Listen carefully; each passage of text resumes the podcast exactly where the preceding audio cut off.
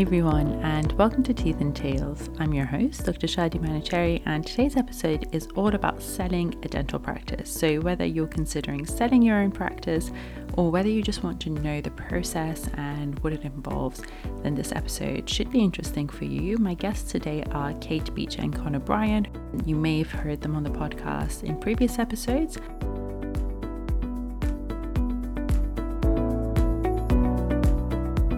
This episode is very kindly brought to you by Carter Bond Solicitors, and I really hope you enjoy it. And without further ado, let's get into it.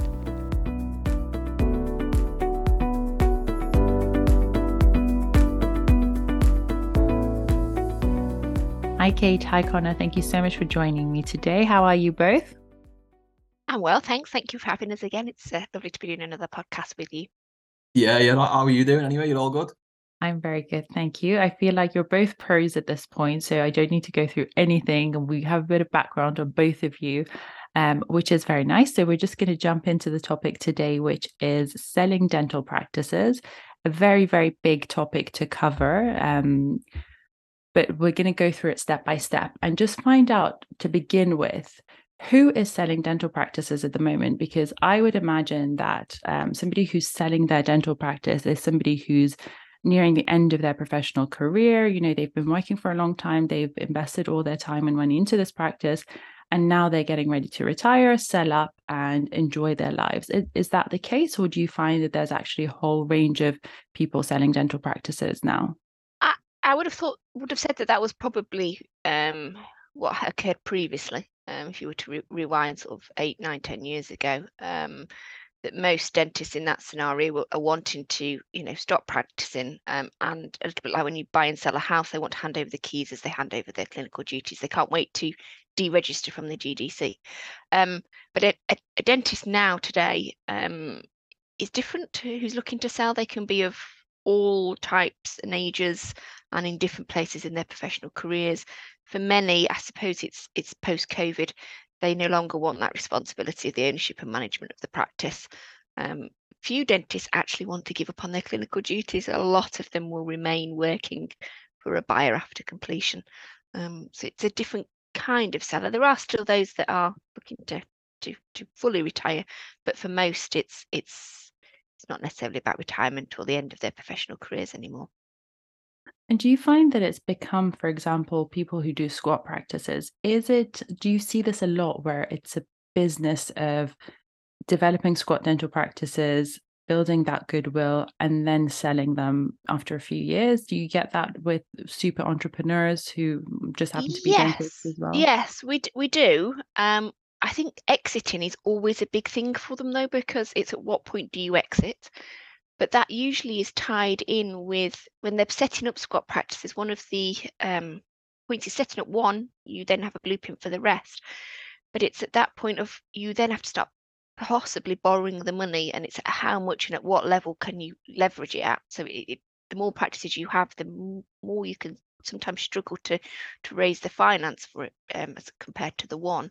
So then exits sometimes becomes around selling um, and and what and what's going to happen going forward. But yes, we do see it. We do see it a lot. Um, for a lot of people who are buying squat practices and building that process, it's a, as you do it, you have to think about when you are going to exit. But they're not necessarily exiting when they've hit 65. They're exiting when they've bought 10 practices. They develop 10 practices and off they go.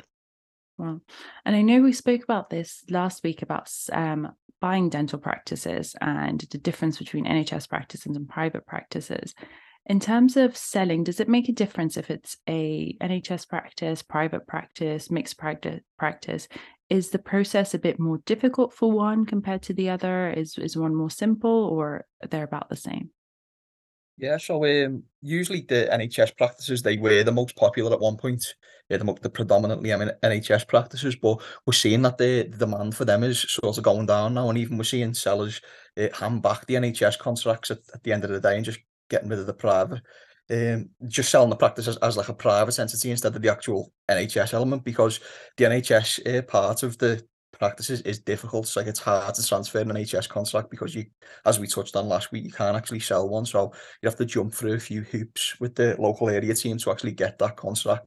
sold. So yeah, we're, we're seeing that uh, the, the private practices now are becoming more um, more more sought after compared to the NHS contracts, aren't we, Kate? And it's it, it, it's sort of dying out now, to be honest. We're seeing a lot of contracts as well, which are just all of them nine out of ten are all underperforming because the the sellers are just focusing on doing the private work because obviously you, you earn more money. So um, yeah, the NHS is sort of sort of dying out. We're seeing the, the private going going for more now. That's really interesting because I would have thought for for selling a dental practice, having a contract is very attractive to an incoming buyer because it's that guaranteed income. But I suppose with an NHS contract comes the added pressures and all the paperwork, all the um, requirements, everything, all the performance that you need to do.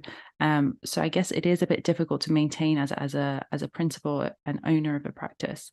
Yeah, I would agree with you. I mean, I, I, I used to always say if you were buying a practice, you'd be looking for a practice that was a nice mixed practice and you could develop it and maybe build a surgery or do some private work on top of the NHS. But but now for sellers, you know, the, the practices that are selling that are NHS practices, they have to be very well run. They have to be performing pretty much near enough. Not they don't always have to be on target, obviously, but they have to be around that 96% tolerance. Um, whereas a lot of practices that are on the market are, are well and truly below below their below their target and, and just to give a bit of a feel as to what happens if the practice is below a target when you come to sell because i think that's probably quite useful to you know is that any of that value of that underperformance is deducted off the purchase price mm. um, so and the buyer inherits the ability to then pay that back so it becomes um, quite an important point if you've got quite a significant underperformance if you've got a you know if you're expecting to receive a certain amount of money for your practice and you've got I don't know 50 100 grand to, be, to come off that purchase price and is there a time limit? So for example if that underperformance is only for a year or two does it make a difference? Because i would assume if somebody's planning on selling and they're underperforming on the contract they would for example if they plan on selling in one or two years they would really really pay attention to making sure they are on target. So um, does that history matter? Uh, the history does matter, yes, in the sense of whether you're at the levels of getting a breach notice. So there's a bit of a unwritten rule, maybe, um, although it depends on the direction of the wind. I think sometimes with the local area teams, about you know if you have two consecutive breach notices, then you're at risk of the contract being terminated. And if we were to rewind I don't know, pre-COVID, we would have always been really keen on making sure that in an, in an agreement we have provisions that protect seller and buyer. And, in, and for the seller, we'd be saying, well, look, if the contract does get reduced because of your underperformance to later date or indeed terminated, then the seller gets to sort of speak with the local area team and make representations. Now, whilst we might still have those provisions, we're less worried because in reality, is the NHS going to take away that contract? Probably not. Mm-hmm um, they probably you know we have many occasions where we speak with sellers as they're preparing for a sale and in that scenario where they might have two um, underperforming years we you know you can go back to the local area team and ask for a temporary reduction in your uda target so that therefore you are hitting your target and that they might have an effect on value um, but most local area teams don't seem very keen with doing that additional paperwork and will simply just rely on clawback um, so it's just being aware. I, I, would say that for most sellers, and, and I'm quite open with sellers, um, it's not something to be embarrassed about or be concerned about. Most practices that have an NHS contract that are on the market are underperforming. It is a very regular occurrence. Wow. Um, and that's, I guess, very relevant. I mean, I, I've been out of the NHS game for a while now, but I guess that's very relevant this time of year. Is like when everyone's going crazy trying to hit targets. yes, yes. Um, and everybody wants to complete their sale consequently at the end of March. So we have a real bumper time at the end of March. Um, oh gosh, wow. for that exact reason. So if somebody is thinking of selling their dental practice, what do they need to know? Is it something that they need to start planning from years before? So, for example, this might be a long term plan of if somebody is retiring or if somebody is um, transferring the business for whatever other reason, if they want to reduce their responsibilities. Is it a process of preparing for it a year or two in advance, or can it be quite quick? What, what, what they need to do? And when do they need to start preparing? I think preparation is key. Um, getting your ducks in order and a well presented practice sells ultimately. But what a practice was valued at maybe a year ago and what it's valued at now um, changes. So th- uh, there might be a difference in valuation, but definitely I would say get you get your ducks in order and start planning ahead. And certainly for those who are looking to sell out to a corporate um, or or have a different kind of structure as to how they sell out. Um, but for for, for a starter for ten, most most selling dentists will will engage an agent. Um, and there's many an agent out there, and they will help to structure um, the practice for sale, and they'll help to broker that that that sale, even if it's just an associate or a friend. For most agents, they are they're quite happy um, to help that process.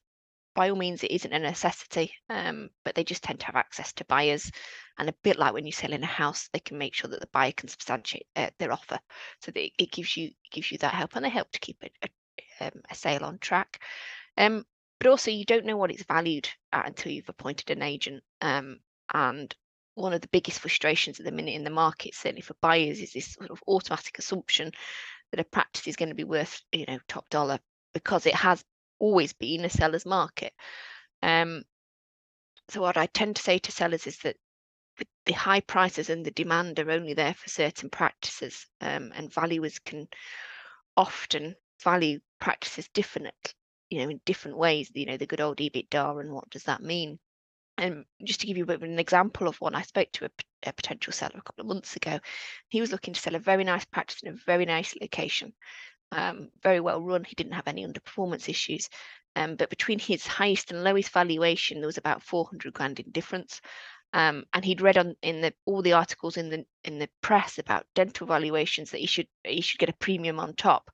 But that press was probably quite old press, really. About quite old information, but he, he still expected to receive another 200 grand on top of his top valuation. So from the bottom valuation, an extra 600k, um, which would have meant his practice was worth over 2 million quid. And, and I said to him, who do you want to sell to? Because that's quite a, a big thing, you know, when you're thinking of selling, who do you want to sell to?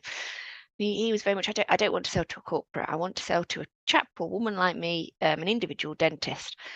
And when I said to him, how, how does that person raise two million pounds to, to buy that practice? Uh, how, how are they going to do it? Um, he was very quiet on the phone. He said, "Well, I assume they'll get a need a lender." And I said, "Yeah, I would have thought so. Not many dentists have two million pounds of cash set in the bank, um, and if they do, I doubt they're going to buy a practice." And we sort of had these chats about it. I said, you know, trying to remind him that he'd that that dentist would then have to have some personal input, probably 200k plus of money they'd have to put into buying that practice. So I always think for sellers, it's worth keeping an open mind. Remember what it's like on the other side. Remember what it was like when they were looking to buy a practice or invest or set up their own practice. Um, you know, it's it's not the case that the highest offer is the best offer either. Um, it, it's it's it's worth it's worth bearing that in mind.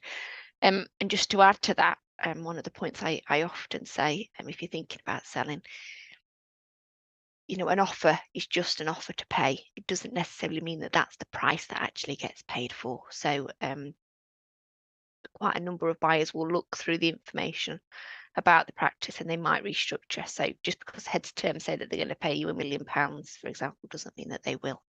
Um, so, yeah, getting your ducks in order, well presented practice will truly sell. So this is something that I noticed as well in terms of valuations when I when I look at practices to buy and I started doing this about a year or two ago as an exercise just to understand the numbers. And we were speaking about this last week um, because the numbers can be quite complicated. And I have a family friend who is an accountant and who is a financial advisor, and he's he has many talents. And I kept showing him these prospectuses, and he was saying that actually the valuation based on the numbers, the value of that practice was something like a fraction of what they've put as asking price.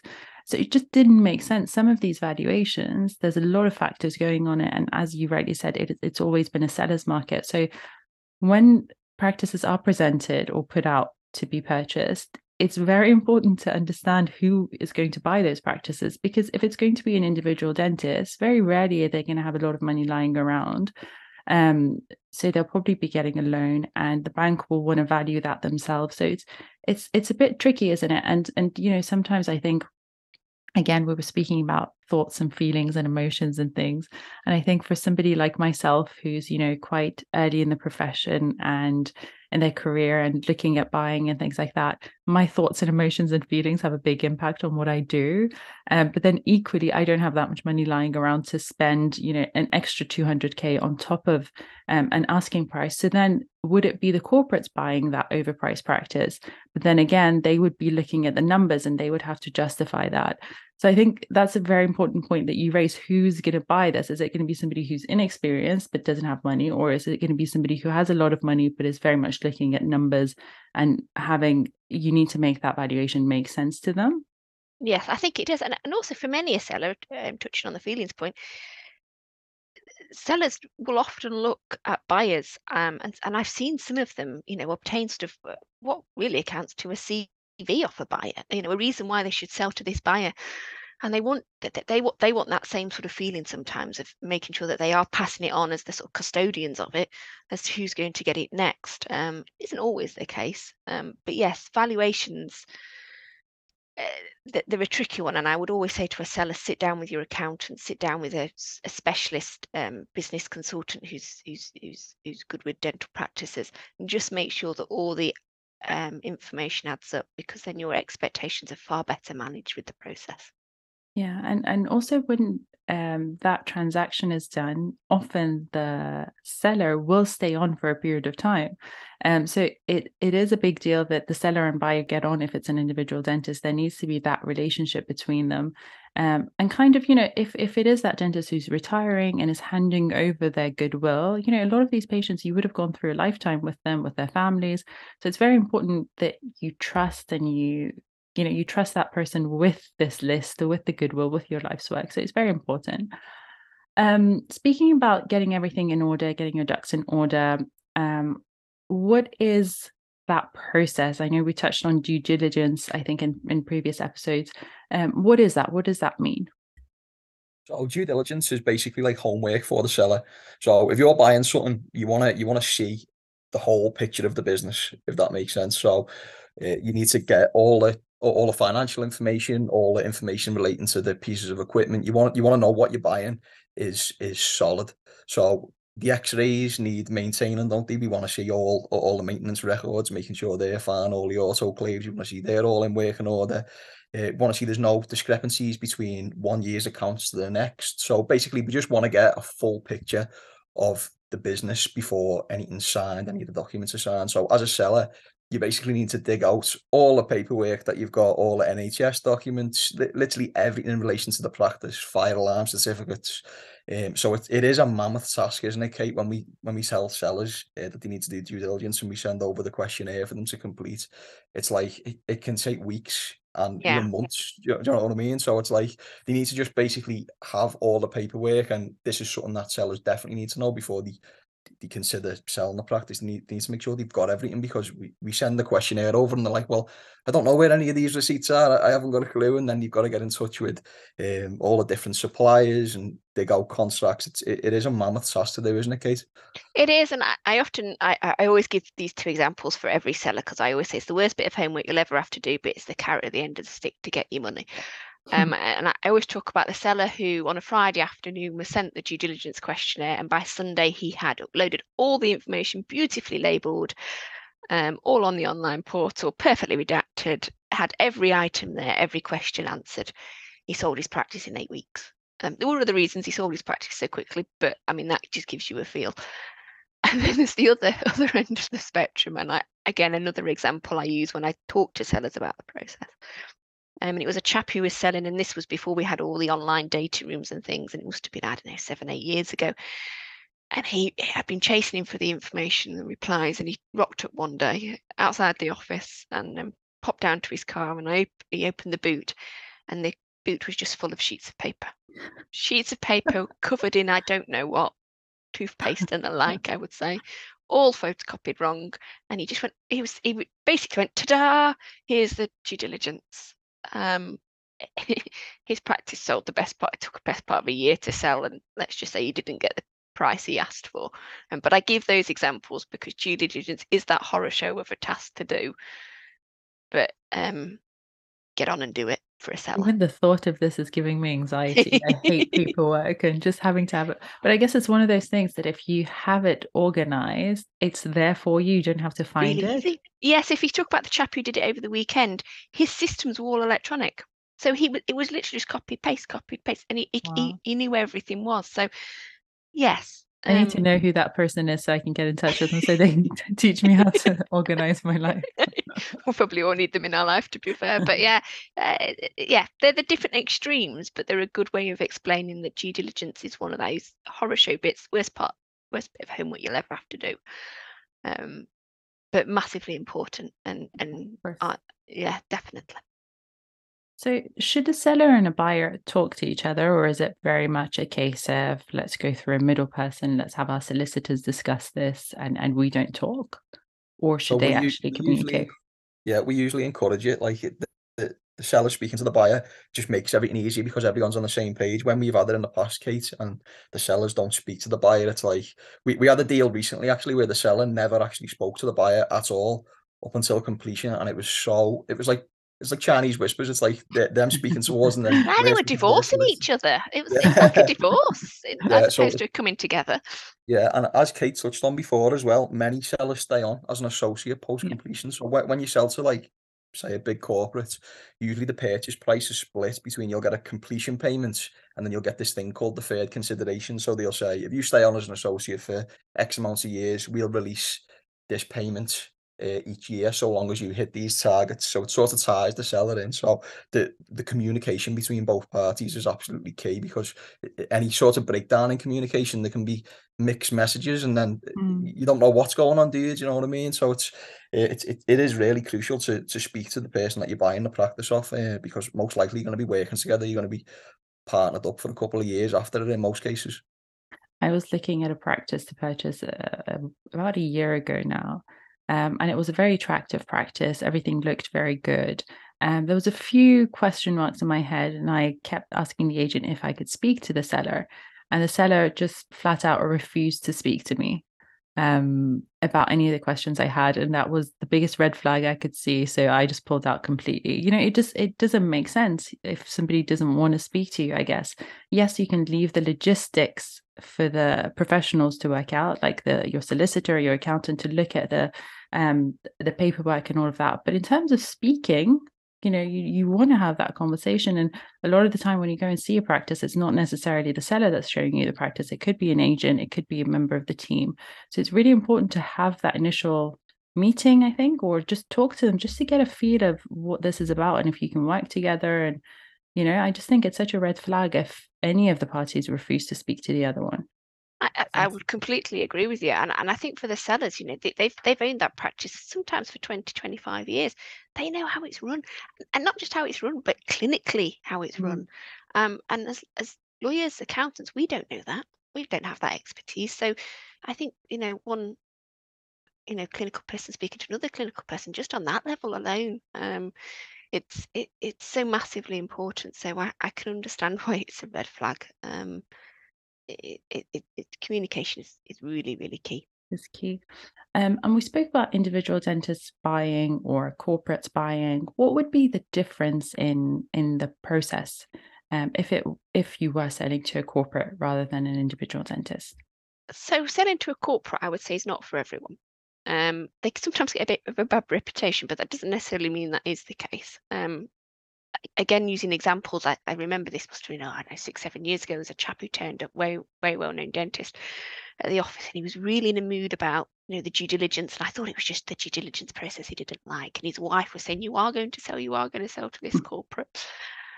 Um and after six months it it was like he had a personality transplant. He, he rung up and he went right I'm outside of my exclusivity period now so um I am going to sell to somebody else and he was such a different person and he said to me very clearly I never wanted to sell to the corporate. So when we talk about who you're going to sell to we, we, we touched on it before it's really important to work out whether you are open to any offers or whether you want to sell to a corporate or not.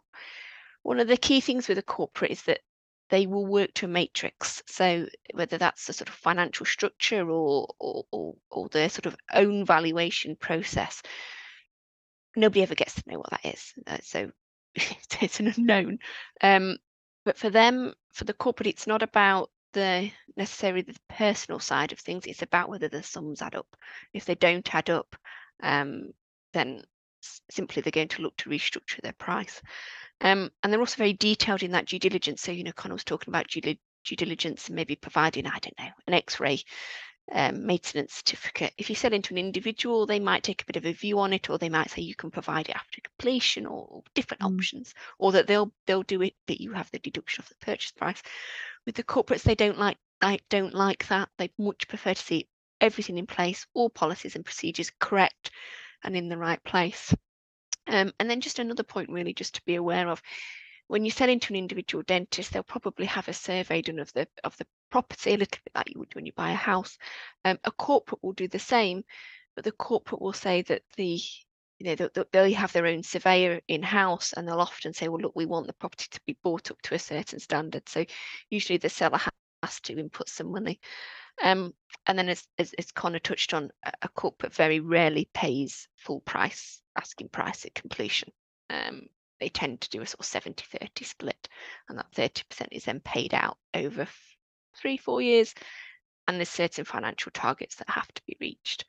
Um, so it, it is different. Um, but I, wouldn't mean put that off, put that the way, put any sellers off. Many clients who've sold to corporates talk very positively about it after completion. Um, I would agree with you. I think corporates tend to get a bad rep. Um, and I guess they have to be you know quite uh, systematic in their approach and they have to have all the boxes ticked rather than an individual dentist who might go with their thoughts and emotions and and all of that and might make exceptions in certain, uh, certain circumstances. But i've also spoken to a number of colleagues who have sold to corporates and for them they will continue working in the practice and it they just didn't want the responsibility of running a dental practice and they found that actually the corporates come in they've got a very structural way of doing things they take care of everything and they just have that clinical freedom and they get on with their work um, yeah. as a dentist rather than anything else um, and this is i think predominantly uh, very important for dentists who love clinical work rather than the managerial business side of things so i've heard both sides i guess and and it could be good or bad i guess depending on your individual circumstance yeah, and I think that goes back to whether you are that person who wants to sell to the corporate or not. Mm. Um, I think it's worth keeping an open mind. I would say that to any of the sellers. Don't say you're not going to do X or Y because you're just closing doors that you know are, are worth looking at, even if you even if you don't feel like you want to sell to X, Y, or Z. Um, but yeah, selling to a corporate is just slightly different in that regard. And I know, for example, corporates will have their entire team probably set in place from their designers, builders, solicitors, surveyors, accountants, everybody. But say you're an individual dentist um, who's selling that practice. Do you need to have a solicitor from the beginning, or does that come in later when an offer has been accepted, or what stage do you need to appoint a solicitor in this process? So you can start, uh, you can appoint a solicitor straight away. We act for a number of sellers who have actually got a buyer for the practice, yeah um, and we're just preparing if to go to market. So we, we'll be dealing with the due diligence for them, so everything's ready. And like Kate touched on before, someone who sold a practice in eight weeks will probably have had someone in the corner who's sorted everything out for them. So it's like when the due diligence questionnaire comes through, it's like, here you go, here's everything, review it, and then you've got a good good picture of the practice because when we get instructed and there's already been heads of terms agreed, they haven't started the due diligence. So, like I say, they've got to get in touch with companies. Um, some of the equipment is expensive, so it'll be on lease. That's got to be paid off. So, having a well prepared practice and having all your ducks in order is like what what of it, what adds to it selling quicker. It's one of the factors, isn't it, Kate, that ensures a quick sale. If it's if, if it's everything's in place, it, you're going to sell it quicker than someone who's only just starting as soon as, as soon as we've instructed someone. Yeah, it does as well because we can look as well at, at things like the NHS contract. You know, if you're looking at an NHS contract, where is it? Who's got hold of it? Whose name is it in? Whose CQC registration is mm. it in? Mm-hmm. Again, we can look at the property. Um, so it's worth just, you know, the solicitor doesn't have to do that much work before you you you have that side of things. But I think it is worth um, appointing somebody before you, you know, you don't have to wait until you've got an offer to do so. Um, and also, we find that some solicitors are fought over by buyers and sellers. So if you want to get, if you're somebody you want to pick and there's somebody you like, you, you're better off getting in there early than waiting until later on. I've got a couple at the minute where I've got buyers and sellers both want to instruct and we can't act for both. Um, so yes, it's getting getting again, getting everything prepared and ready, um, appointing a solicitor is, is, is key. That's actually quite a good point. Um, I hadn't thought about that because that's the most difficult process as a seller, I guess, getting everything in order, make sure everything is organized. And if you put your practice out um, for sale, I guess that offer will come eventually. So it's just a case of you being prepared from your side, getting everything done, and then you don't have that pressure as well from you know the the buyer, the incoming buyer saying we want to complete in this amount of time, and you don't have your things ready. So if you are serious about selling, then you really ought to get everything in order and organized before that offer comes in, so that that process can be quite smooth and efficient. Yeah, I would absolutely agree. Um, absolutely um, getting that practice in order in the right place um, helps and also we can probably give you a bit of a feel as well as to what the market is like not necessarily what the agent's view of a market is like we can give you mm. our view as to what we're seeing happening um, and we can also put you in contact um, with other professionals it might you know your accountant for example might not be comfortable with the sale process they might be very good at doing your books mm. you might need sort of a specialist accountant just for this one-off process of mm-hmm. selling. Mm-hmm. So it, it, it's it's just looking at other options really. So I think the moral of the story from everything we've spoken about is just be organized and have a clear idea of who you want to sell to, when you want to sell, and have everything ready when that transaction is going to go through, like your due, due diligence. That that word never gets easier to say, does it? we call it DD. DD. use abbreviations for everything. Perfect. Well, thank you both so much. I know this is such a complex topic, like everything we've spoken about, but I think that, I mean, I've learned a lot, a lot of things that seem really simple, but actually are quite important. So thank you both so much for sharing your knowledge. Oh, thank you again. And thanks for having us. I really hope you've enjoyed this episode and hopefully learned a few things. I know I certainly did. And as always, don't forget to let me know what you thought of this episode. You can reach out to me on Instagram at Dr. Shadi Manochehri. I always love hearing your responses. And if you have any requests for future podcast episodes, please let me know there. I do usually listen if there are specific requests that are quite popular. As always, there will be a new episode every week, so please don't forget to subscribe to the podcast to never miss an episode. And I can't wait to speak to you soon.